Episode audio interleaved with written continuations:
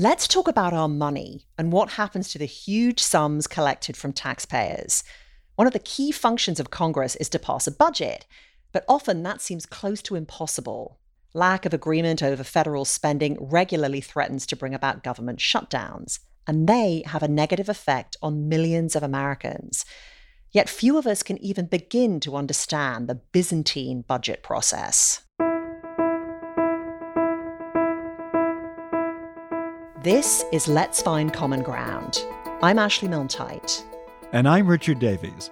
In this show, we meet two women who worked with other policy experts to make the federal budget process function better simple, efficient, transparent. Alison Acosta Winters is a fiscal conservative and was most recently a senior policy fellow at Americans for Prosperity.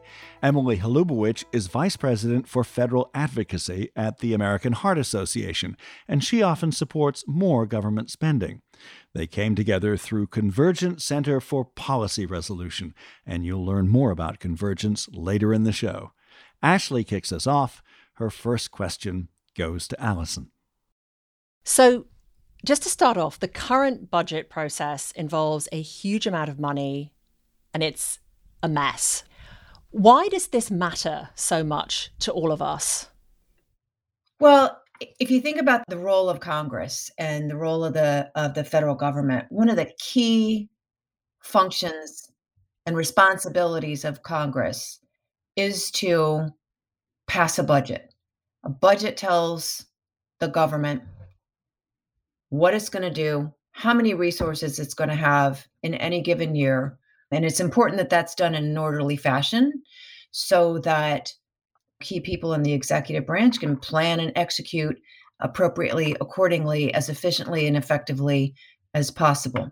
When you don't have that, smooth functioning of the federal budget process, all of that becomes really difficult to do. Emily, you want to have a crack at that? I think Alison really said it very well. It's it's been interesting to me working um, in and around the federal budget for more than 20 years, just how little the American people actually know about how the federal government spends money, where they spend their money.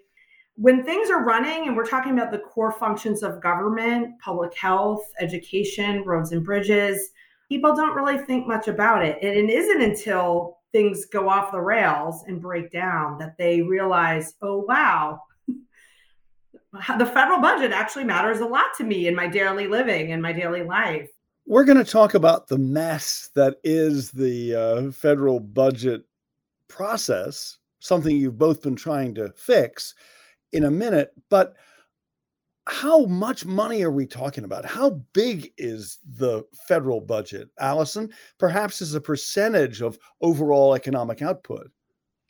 It is stunningly big. I mean, the, the, the problem is federal government spends trillions of dollars a year, and most of us don't really know how big a trillion dollars is. So there's 12 zeros. uh, I kind of wrote this down um, this morning our our public debt right now is 23 trillion dollars which is it, this was at the end of 2021 that is 103 percent of the economy. So our our total public debt is as big as our entire economy. So not just because of the responses to covid the federal government is taking a larger and larger share um, of the economy which means that taxpayers are going to have to be paying ever more money in order to fund the government.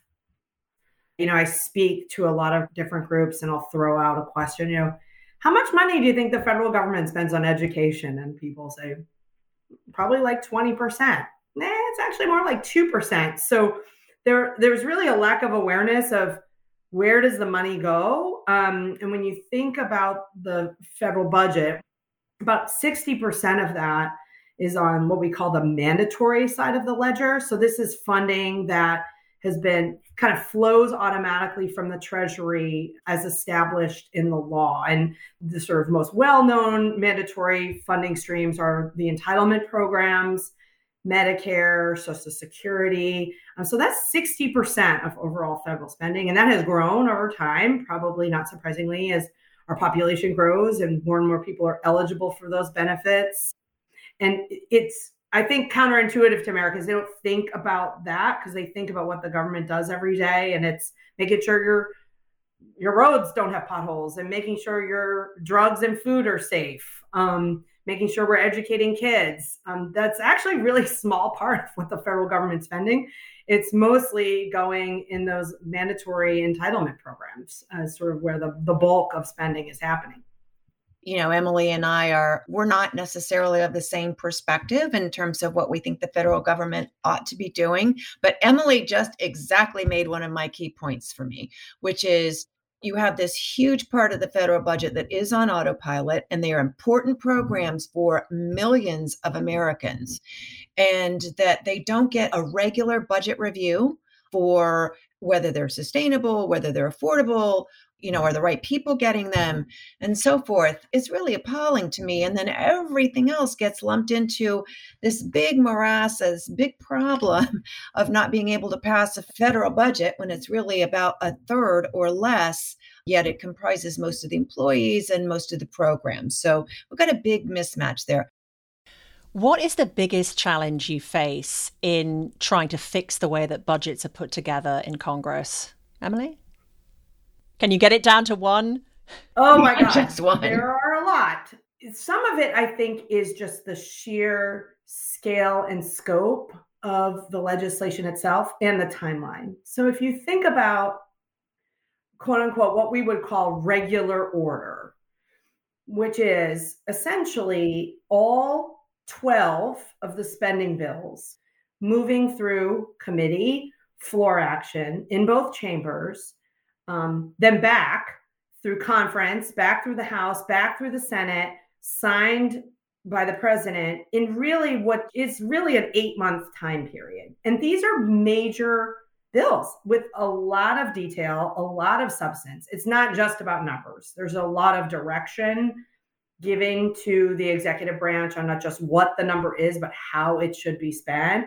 Um, and you think about authorizing legislation, on average, an authorizing bill for something like creating a new program or creating a new agency, on average, takes seven years.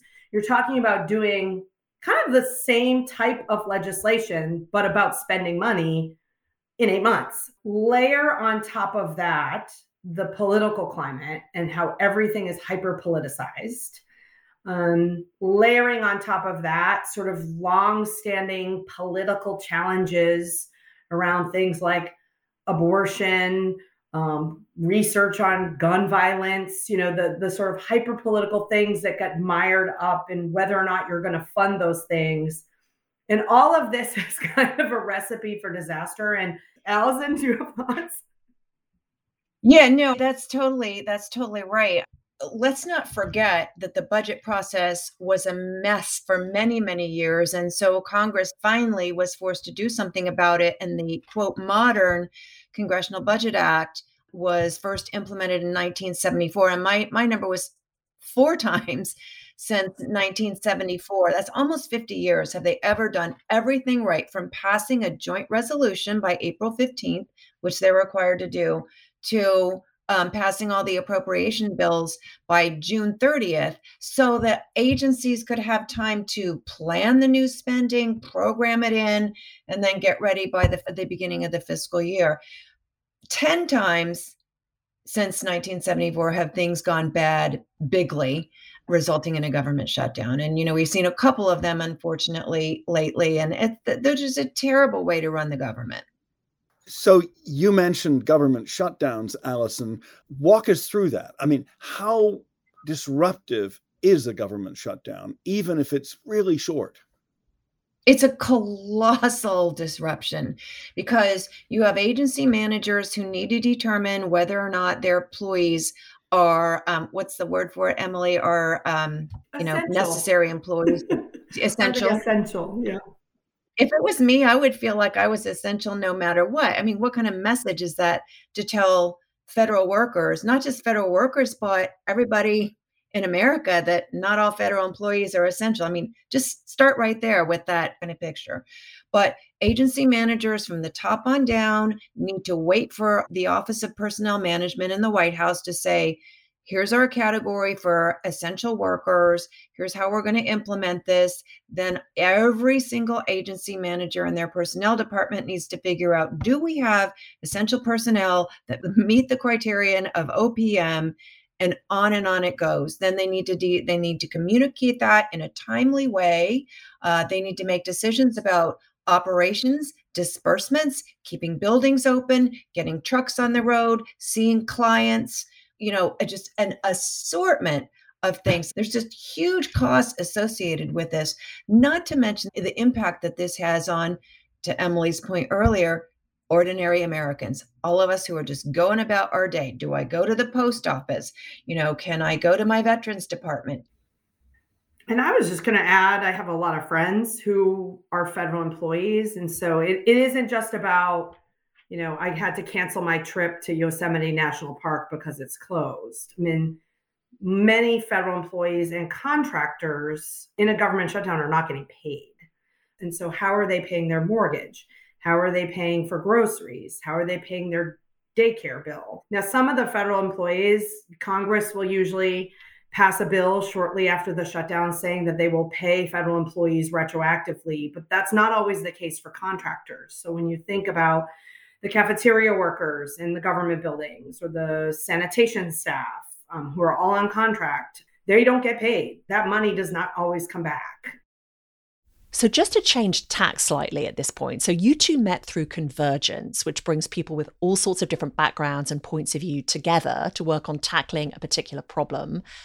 You worked on budget process reform over many months. You had all day sessions. Did the length of the sessions and the way they were set up help you find common ground? You know, I think what was really interesting to me, and I will say when I was invited to be at the table with Convergence, uh, I was definitely intimidated by the time commitment, both amount of time per day and the frequency of meetings. But I do think, you know, Convergence really knew what they were doing. It was necessary. And I will say that it's something that I thought was remarkable that people actually enjoyed being there and made a commitment to be there. You know, I've been in a lot of um, similar groups where, you know, you're doing work over time. Everyone's there the first meeting. And then you see people start to taper off, and suddenly you notice, hey, whatever happened to that person? They kind of stopped coming. That was not true with the convergence process. It really was. People committed and they committed to be in that room during that time people were there and they were actually present. And I think that's really what helped get to consensus because we had the time to both begin to understand each other and know each other and trust each other, but also to really work through some difficult conversations and really hard questions. It's absolutely true. And the thing about convergence is it's a consensus organization and a consensus project. So if one person, and I forget how many, I think there were 23 of us, Emily, mm-hmm. if one person says, I can't, I can't endorse that proposal, it's out. And it speaks to, I think, the commitment and also the mutual respect of the different stakeholders. Okay, talking about budget process. Like this is not exactly sexy stuff but everyone in that room deeply cared about fixing the budget process and finding a way to fix it. I love this stuff. I know Alison feels the same way, um, but it shows how committed we were to the outcome and also the mutual respect of our colleagues, knowing, you know, they're making the time, so I need to make time too. Tell us about that. Like, what was the outcome? What did you achieve? We achieved a lot. So um, we, right? I feel like we did. We're getting there. Go ahead, Alison. No, I was just going to say, like, we came up with this big proposal. There are, I think, like six main elements to it. Now, we had people promoting this on the halls of Congress, and it was very well received. We had lots of media coverage We had lots of writing articles in, you know, magazines that lawmakers and their staffs would read, as well as kind of writing some more popularizing stuff. So helping the general public understand why this is an issue and and why our ideas we feel like had merit. So the proposals that we came up with to me were really very, very substantive. And we, I feel great that we accomplished that given the really diverse members who participated in this. And some of them, you know, Emily will say some of these were really thorny. And we had to have some, you know, really tough conversations amongst ourselves. That's where the trust that convergence helps build is so important. Saying, okay, here's what I think you're saying. This is why X is not working for you.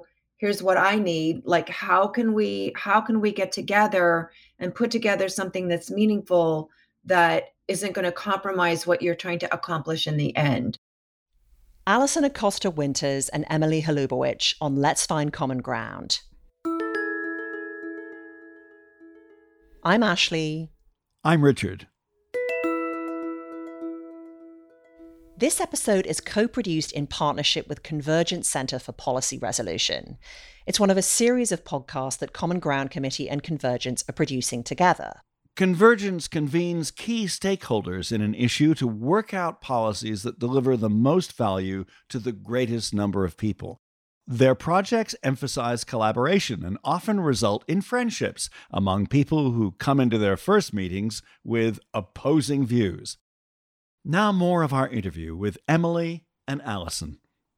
So, Emily, tell us a bit about what you in the Convergence Group all decided on, and also how might your recommendations be more effective than anyone else's? Let's be honest, Washington puts out a lot of reports. There's a lot of recommendations coming out of everywhere, not just in Washington, academia, you know, everyone is cranking out policy recommendations all the time. You know, what set us apart is really just in some ways serendipity. So you had the Budget Act of 2018, it established a joint select committee on budget and appropriations process reform. And so that was this new select committee to look at these very issues came about right at the time that we were putting out our results. And so automatically we had a captive audience that would say, Oh my gosh, like we have set up this committee and you have recommendations. So let's talk about it. So it really presented um, a ripe opportunity for us to translate all of that work to lawmakers. We there was a congressional hearing, and we were able to present some of the results. I would just put in another plug for Convergence because I think this is part of their process in picking projects or problems or issues that need to be resolved in a way that they can do it so it matters. It's going to have impact. It's going to help people who are decision makers. I think they just did a, a, great job on that. So their the information was timely. You know, we were out before this joint select committee was formed. So, given that most of us know little or nothing about the federal budget process, you came up with a series of proposals. Can you walk us through them? Emily?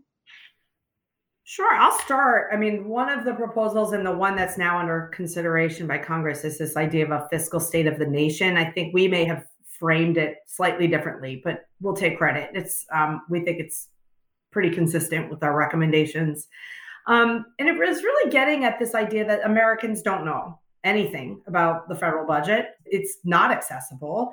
Um, even documents that are public facing, sometimes you need a PhD to understand them, right? So the idea here was let's help the American people understand essentially the, the federal government's bank statement. It's like, you know, let's give them the information they need to begin to care and to begin to think a little bit more critically about federal spending in the federal budget with the hope that, you know, when they go to the town hall of their lawmaker, they were asking them questions about why why isn't the budget and appropriations process done yet? Why are we still on a continuing resolution to keep the government open? And why are you going to punt again and not get this done before the end of the year? Alison? A part of the thinking of this is really just just to dovetail and emphasize a little bit what emily was saying was really to impact americans awareness of how things should be And also, what is the, our fiscal condition? You know, are we good? You know, what uh, should I be worried about? Debt that's 100% of GDP. I don't know what to make of that. How big is $5 trillion? What does a trillion dollar deficit mean to me? Going back to the process for a minute, I just have a question about the other people in the room. So, obviously, we very much get the impression that many members of Congress, frankly, can't stand each other. Was there that level of antipathy in the room that you were in with some of the public policy experts and lobbyists, or was it a different state of affairs? Well, from my experience, you know, like a lot of the a lot of the folks for me are people that we'd be arguing on hardball so we're diametrically opposed. We don't really sit down and break bread together very much. And, you know, I don't know whether this organizations like you came from, Emily, you know, had that same kind of experience. But yeah, there are a lot of folks that not on a personal level, but on an ideological level. No, I think that's right. Certainly the temperature is hot in Washington, D.C., but I think even among lawmakers, they will pretend to cut each other's throats on TV, but behind the scenes, there's a lot of backslapping and there's still some congeniality left. It may not be publicly facing, um, but it's there. It gives me hope. I was really impressed by the level of congeniality, the level of respect, the level of civility, throughout the entire process. Know, this is not, you know, all rainbows and unicorns. Of course, there were tense moments, but it was never disrespectful and always polite and and again we did have the opportunity to break bread together often which i think helps you know the lunch breaks and the coffee breaks where you can chat and get to know people. Um, they were very strategic about the seating chart and where they had you sit at each meeting, but it forged stronger partnerships to seat people like Alison and I next to each other who who never worked together before or never crossed paths, or to seat you with people that maybe you didn't always get along with. Before we wrap it up, I just want to make sure we've got the main points of the proposals that you made. Is there anything we we left out that you feel we should mention? One was we need to make sure that the process works right. But we also need to take the programs, you know, these federal programs, and really do a regular review of maybe it's retirement security, maybe it's healthcare, and look at all the programs that fall under that umbrella. How are they working? Who are they run by? Is there duplication? Or is there adequate funding? Is there too much funding? Is there any sustainability problems? and do a report that presented to lawmakers and the public um, to better inform uh, their decision making. You can spend the rest of your life trying to come up with a process, but if the people don't want to make it work, it's not going to work. Um, so, one of our recommendations was actually around the composition of the budget committees themselves.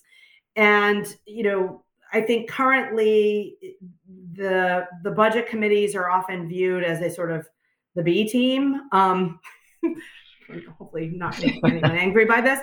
But in many ways, the, the people that need to be in the room as the, the budget committee is really responsible for kicking off this process. They're not there. So how do we beef up the, the budget committees themselves to ensure you've got you know the chairs and the rankings of the major committees of jurisdiction that touch the budget at the table so there's buy-in and they're part of that decision making process yeah, and it also increases a little bit of accountability for what their decisions are that come out of their committees and actually tackling some of the important issues.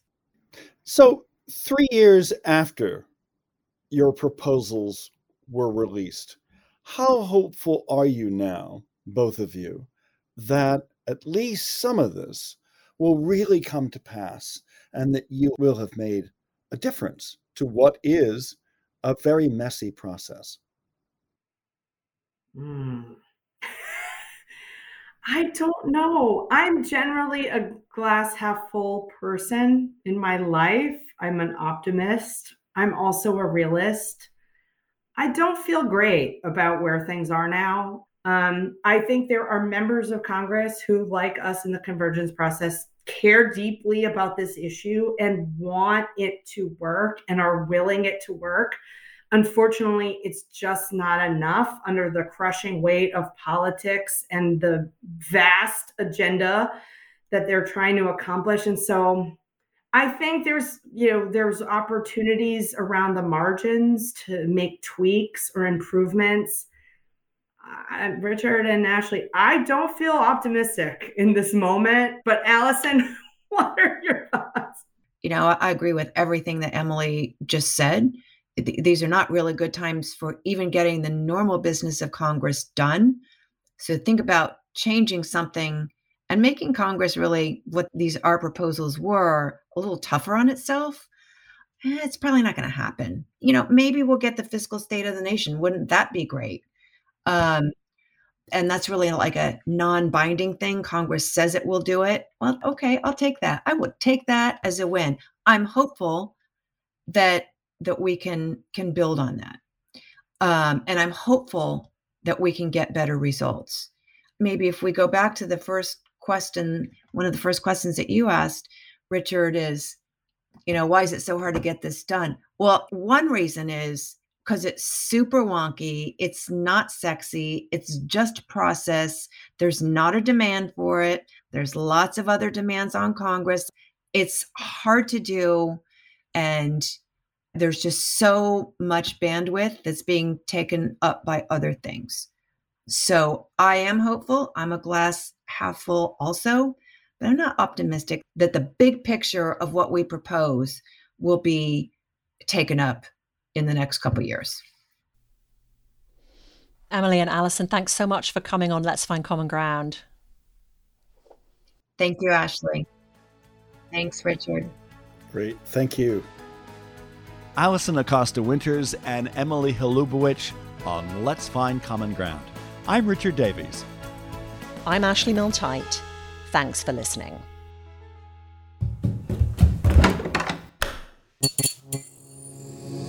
This podcast is part of the Democracy Group.